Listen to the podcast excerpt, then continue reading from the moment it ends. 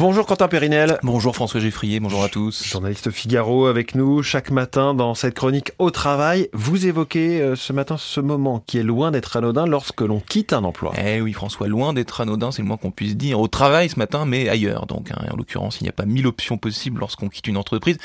Soit c'est une décision personnelle, soit c'est une décision que l'on a prise à votre place. Hein. C'est ainsi.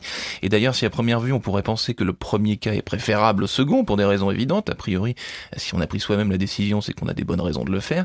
Eh bien, la vérité n'est pas si simple, hein, parce que parfois se faire virer, pour parler crûment, ça permet de rebondir ailleurs, et parfois avec des perspectives réjouissantes. Tandis qu'on peut décider de démissionner et se rendre compte quelques mois, voire quelques semaines plus tard, que l'on a commis une terrible erreur. Certes, euh, j'imagine que si vous nous en parlez ce matin, c'est que ça bouge beaucoup.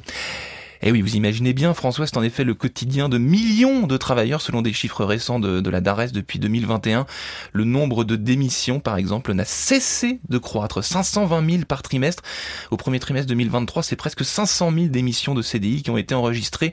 Eh, toujours à ce même trimestre, on compte 262 000 personnes licenciées en France. Traduction, François, ça bouge et mmh. ça bouge même beaucoup. Ces chiffres montrent aussi deux choses. La première, c'est que quitter un job de son plein gré euh, ou qu'on y soit contraint fait désormais partie du quotidien c'est quelque chose de tout à fait banal. Cela révèle également euh, que plus que jamais le modèle classique, entre guillemets, hein, selon lequel on passe sa carrière chez le même employeur, eh ben, c'est de moins en moins d'actualité. Et comment ce phénomène est-il perçu euh, chez, chez les salariés? Ah, La société Zeti a sondé un millier de salariés concernés par ce phénomène, justement, et j'ai donc quelques chiffres assez révélateurs voire parfois assez inédit. Hein, pour illustrer cela, première chose, plus de la moitié des sondés affirment que la perspective d'être licencié les effraie encore davantage que la mort. Il faut donc pas partir la fleur au fusil en affirmant qu'être licencié fait moins peur qu'avant. Hein, c'est faux. 75% des sondés ont d'ailleurs honte d'avoir été licenciés et une personne sur trois l'a même caché à sa propre famille. En revanche, 64% affirment que le licenciement s'est finalement révélé bénéfique pour leur carrière. Côté démissionnaire, 90% des sondés ont déjà quitté un job au cours de leur carrière et 62% en sont fiers.